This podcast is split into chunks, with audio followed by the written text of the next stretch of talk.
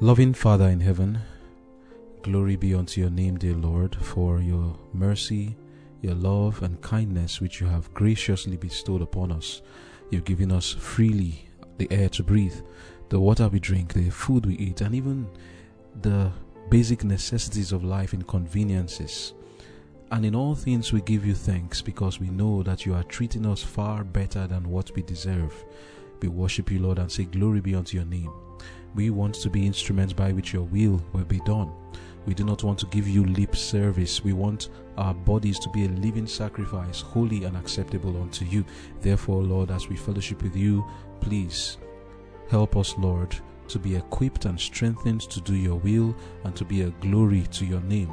Speak to us, dear Lord, and grant us of your Holy Spirit, that all the graces and the fruits of the Holy Spirit shall be developed in us through our study. Do all this and take the glory. In Jesus' name I have prayed. Amen.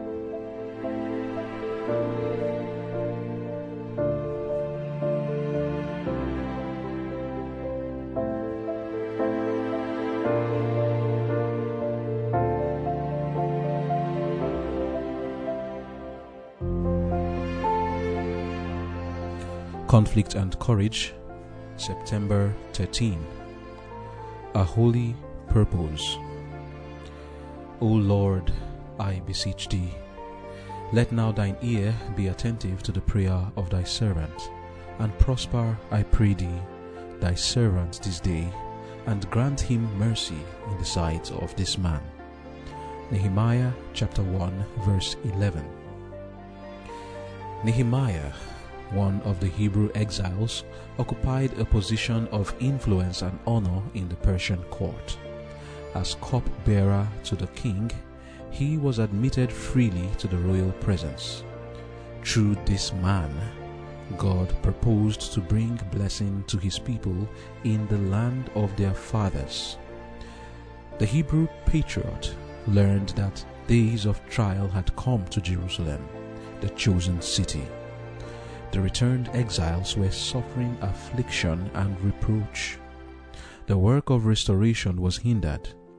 The temple services were disturbed, and the people kept in constant alarm by the fact that the walls of the city were still largely in ruins.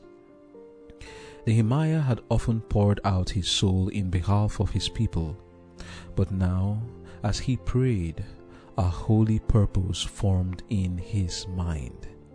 He resolved that if he could obtain the consent of the king and the necessary aid in procuring implements and material, he would himself undertake the task of rebuilding the walls of Jerusalem.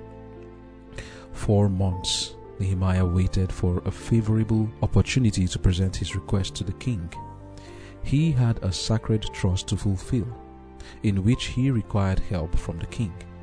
And he realized that much depended upon his presenting the matter in such a way as to win his approval and enlist his aid.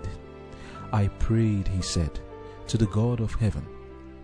In that brief prayer, Nehemiah pressed into the presence of the King of Kings and won to his side a power that can turn hearts as the rivers of waters are turned.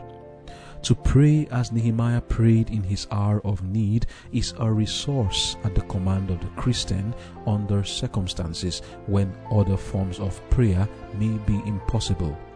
In times of sudden difficulty or peril, the heart may send up its cry for help to one who has pledged himself to come to the aid of his faithful believing ones whenever they call upon him in every circumstance, under every condition, the soul, weighed down with grief and care, or fiercely assailed by temptation, may find assurance, support, and succor in the unfailing love and power of a covenant keeping God. Amen.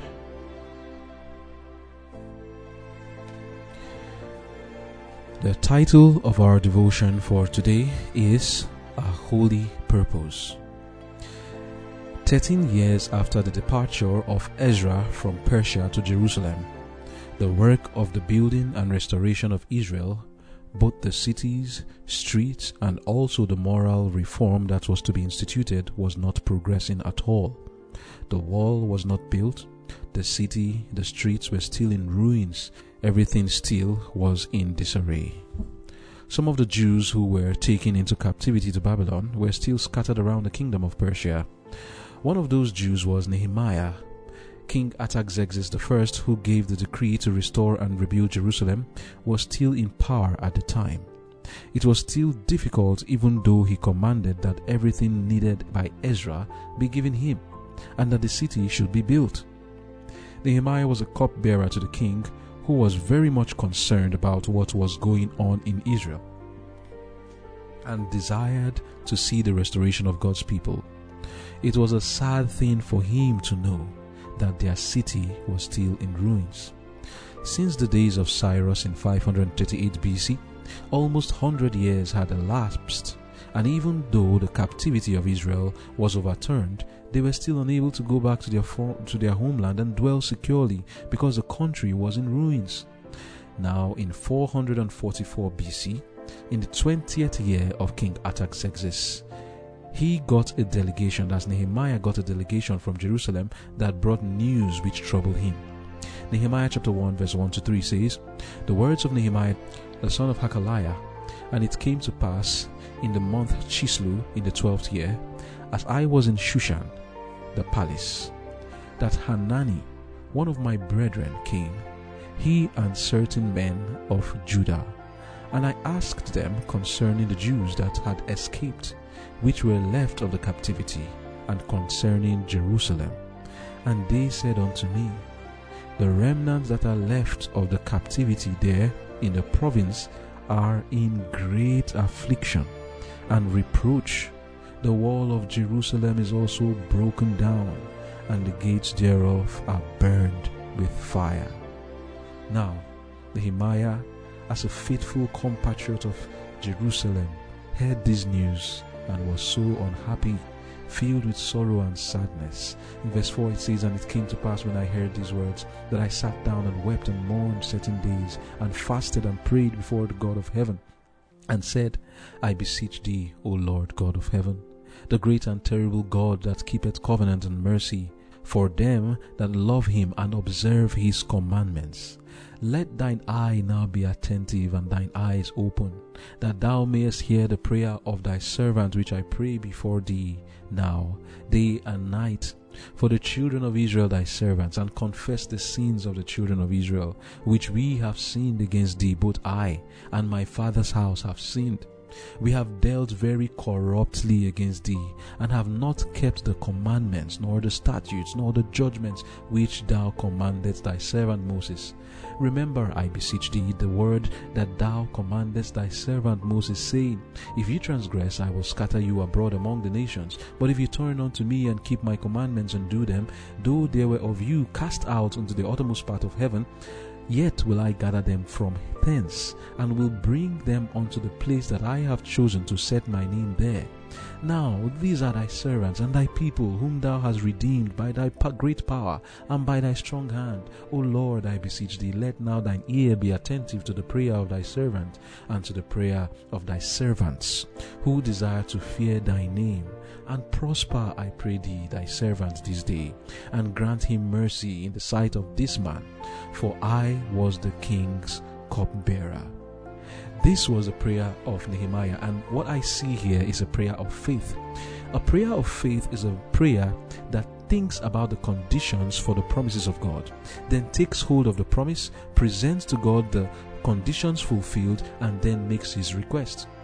Nehemiah acknowledges the fact that they are sinners. He also acknowledges what God has said that if they sin, He will take them away as captives, but when they repent, He will bring them back. And He is presenting to God, Yes, we have sinned, but you are the one who has brought us back in that you promised to do it when we repent. And there are some of us who are actually worshiping you. We fear you. That's what he was saying to God. Since we fear you, fulfill your word that you have promised that you will bring us back and prosper us. I learn from here how to pray the prayer of faith. It is something that we have learned over and over again, but it needs to be instilled in our minds. We see it over and over again that the just lives by faith.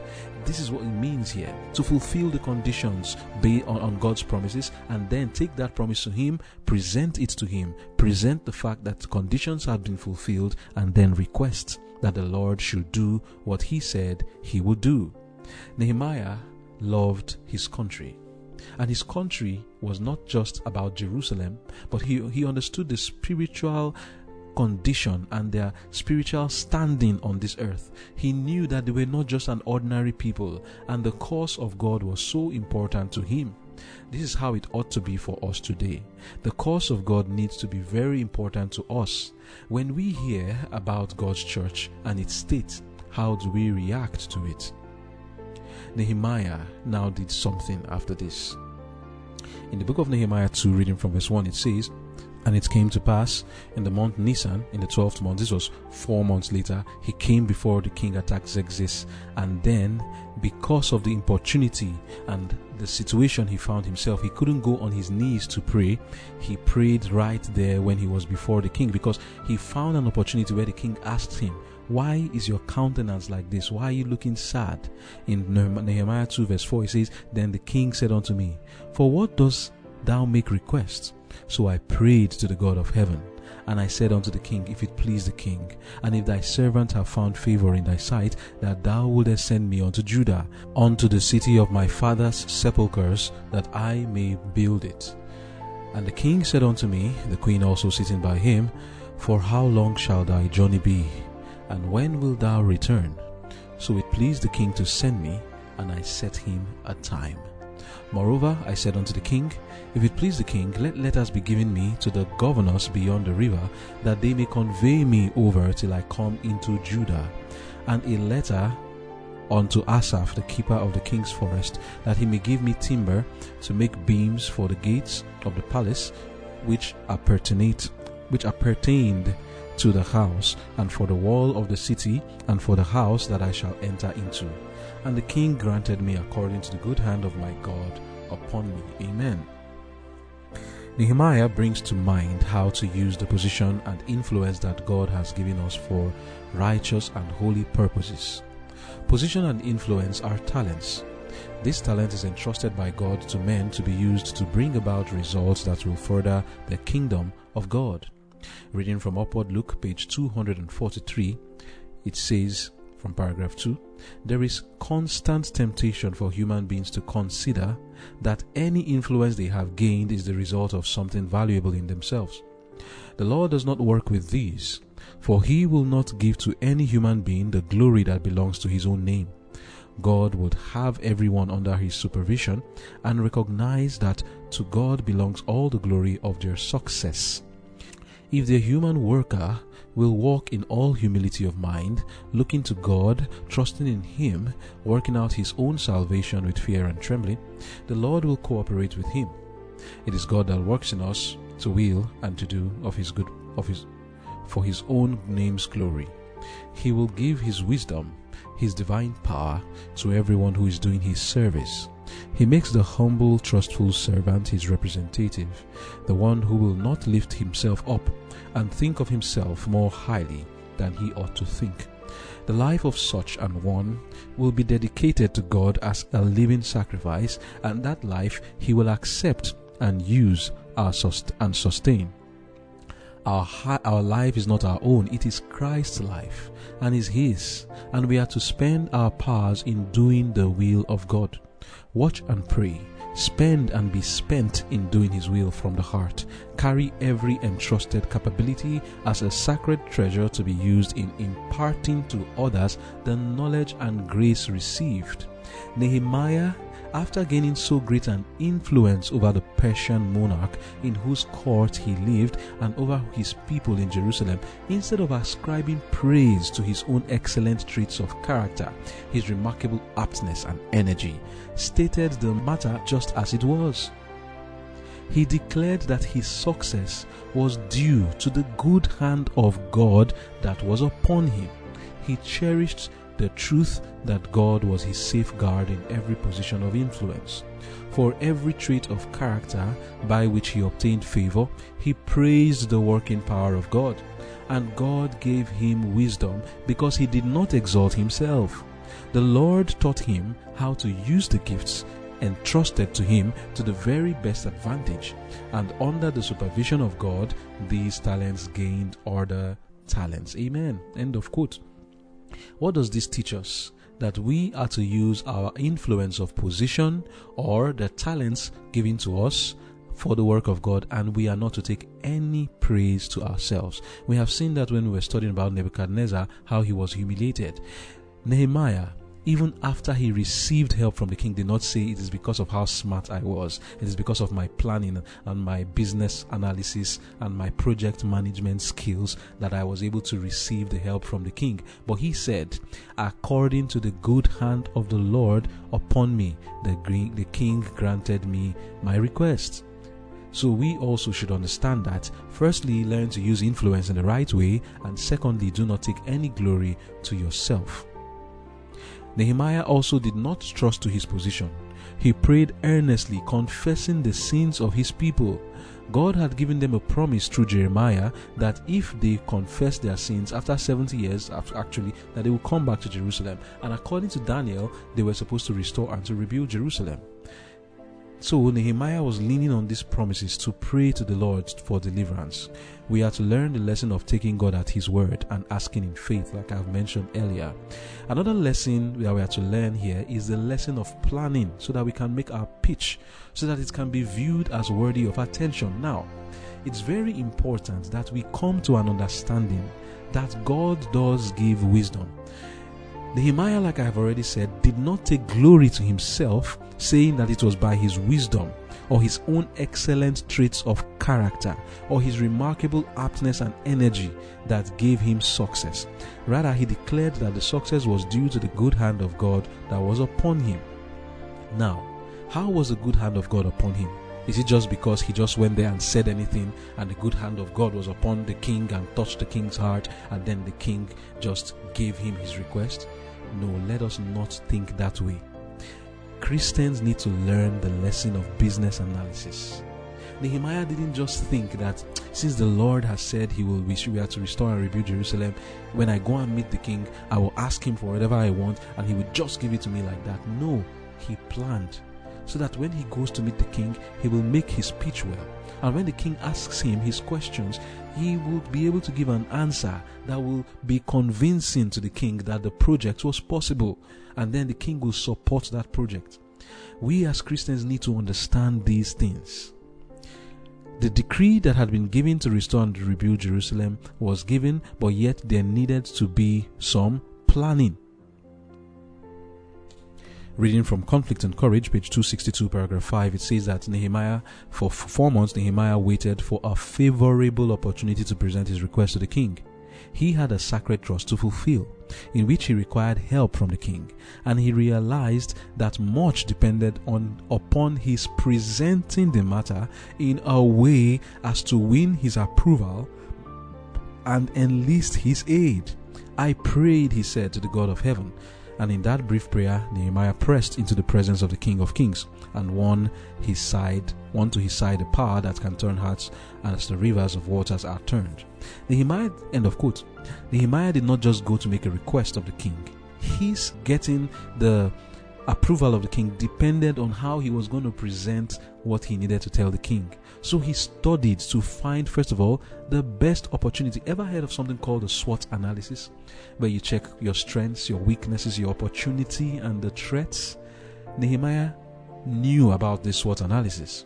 And he checked all these things and he already knew his pitch. And when he came to the king to make the request, he had also studied how to so present the request that it would seem viable this was necessary and that he may enroll the interest of the, his stakeholders, which in this case was the king and the queen. Reading from Counsels on Stewardship, page 185, paragraph 2, we are told we should become acquainted with men in high places, and by exercising the wisdom of the serpent and the harmlessness of the dove, we might obtain advantage from them. for God would move upon their minds to do many things in behalf of his people. If proper persons would set before those who have means and influence the needs of the work of God in a proper light, take note, in a proper light, these men might do much to advance the cause of God in our world. We have put away from us privileges and advantages that we might have had the benefit of because we chose to stand independent of the world. But we need not sacrifice one principle of truth while taking advantage of every opportunity to advance the cause of God. End of quote. And this was what Nehemiah did. He presented his case in a proper light to the king and he got the king's approval. I was mentioning something called the SWOT analysis before. This is something that we need to learn so that when we are asked questions, we want to do things for God. We are working to do reforms. And now we have schools to build. We have um, restaurants to also uh, build. We have publishing houses to build, even churches. But you don't have the money. That's the case Nehemiah was in. But he was able to present his case to the king to show the king how this will be of benefit to themselves and to his province. He was able to tell him how possible it was to be done. He gave the king even the time for the project. This was project management work that Nehemiah was doing here. God's people need to learn how to manage projects. The Lord is not pleased with us having a low grade of mind and education and reasoning. He expects that those who work for him are to be men of learning, men who would not do a haphazard, shoddy job, but people who would work succinctly, straight to the point, know their onions, be able to tell when this project will be done, what are the things needed, how much will it cost, is it possible to be done in the first place, what are the threats to the project, what are the hindrances, what are the risks, and how can these be overcome? Should, in case this risk presents itself, how will it be met? How do you rate your risks? High, low? If the risk is probable, what do you do? If the threat is, is looming, what do you do? These are things that God's people need to know. If you present your case in a very good light, it shows that you know what you are doing. And then the likelihood that God will touch the heart of the people who are having the means is high.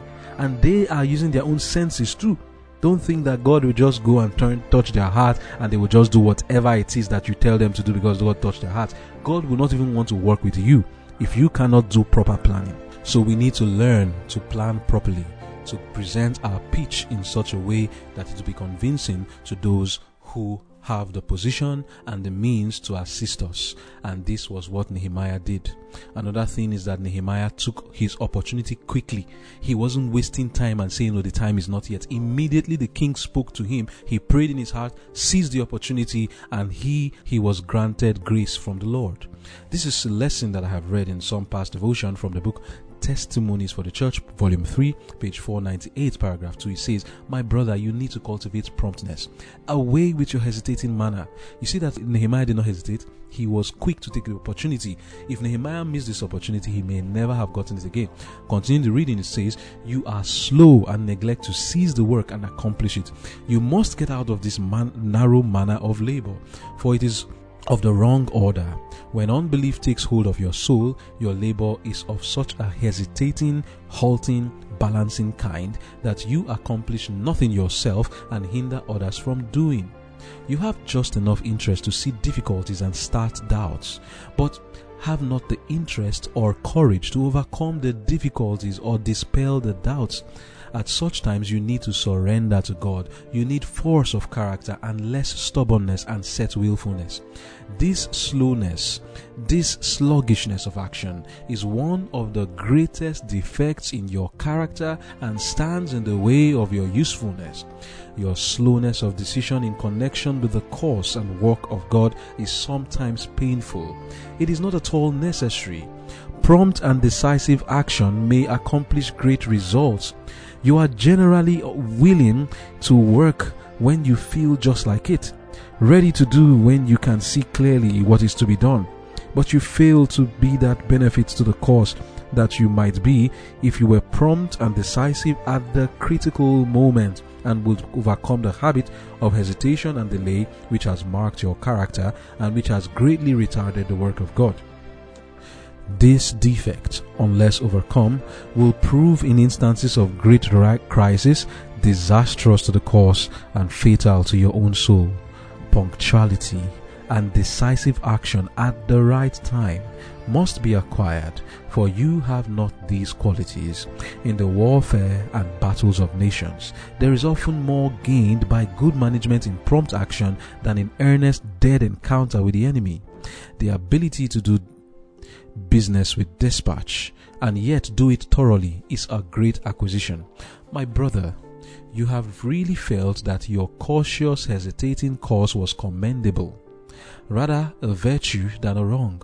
But from what the Lord has shown me in this matter, these sluggish movements on your part have greatly hindered the work of God and caused many things to be left undone, which in justice ought to have been done with promptness. It will be difficult now for you to make the changes in your character which God requires you to make because it was difficult for you to be punctual and prompt of action in youth. You should realize the value of time. You are not excusable for leaving the most important, though unpleasant work hoping to get rid of doing it altogether or thinking that it will become less unpleasant while you occupy your time upon pleasant matters not really taxing. End of quote. So here we are still learning the lesson of how to take opportunities quickly. Nehemiah took his opportunity quickly. God expects us to be prompt, punctual, decisive in our work, take opportunities, and then the Lord may bless our work but we must learn to be good project managers, to plan properly, that we may present our case to people in such a way that it will be attractive, in such a way that it will be convincing that at least we would have done our part.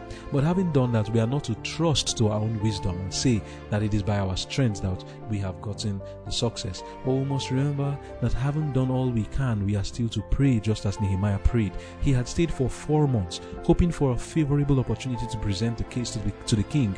During that four months, he was making all his plans. A holy purpose had, had been impressed upon him.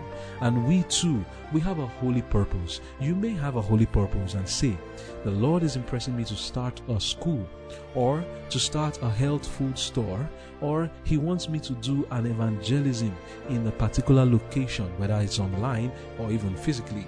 God wants me to even do medical missionary work. You should not go and do it uncautiously or do it haphazardly. You are to plan for four good months. Nehemiah was waiting for a favorable opportunity, but while waiting for the opportunity, he planned. Sometimes the opportunity does not come for us, but let us make our plans and keep them on ground so that in, immediately the opportunity comes, we will be ready to seize it.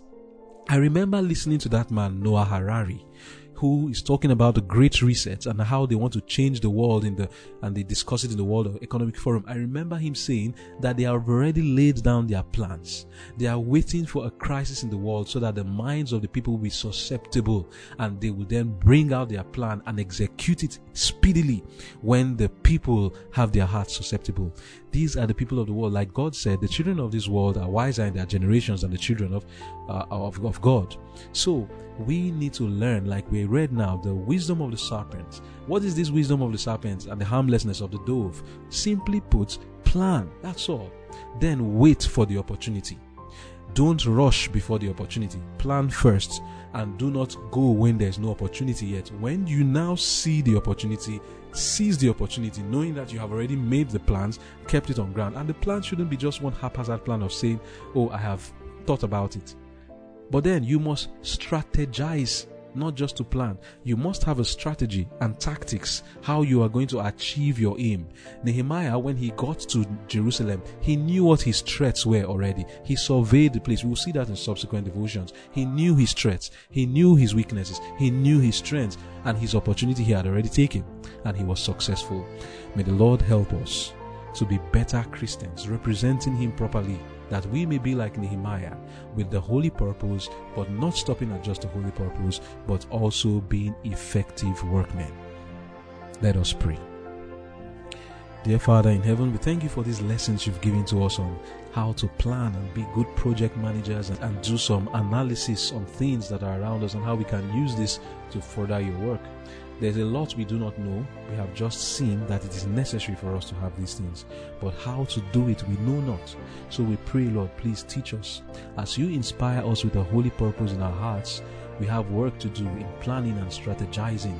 I pray, Father, please help us so that we will not misrepresent you or do a shoddy, haphazard job, but we will do your work thoroughly, effectively, and well. Thank you, Lord, for hearing our prayers. If there's anyone out there who has that purpose in mind that you have put it in your heart, please bless them with intelligence. Bless them with the mind to plan as you blessed Nehemiah. Give them the wisdom. Give us all the wisdom. And may all glory go unto your name as you do this. In Jesus' name I have prayed. Amen.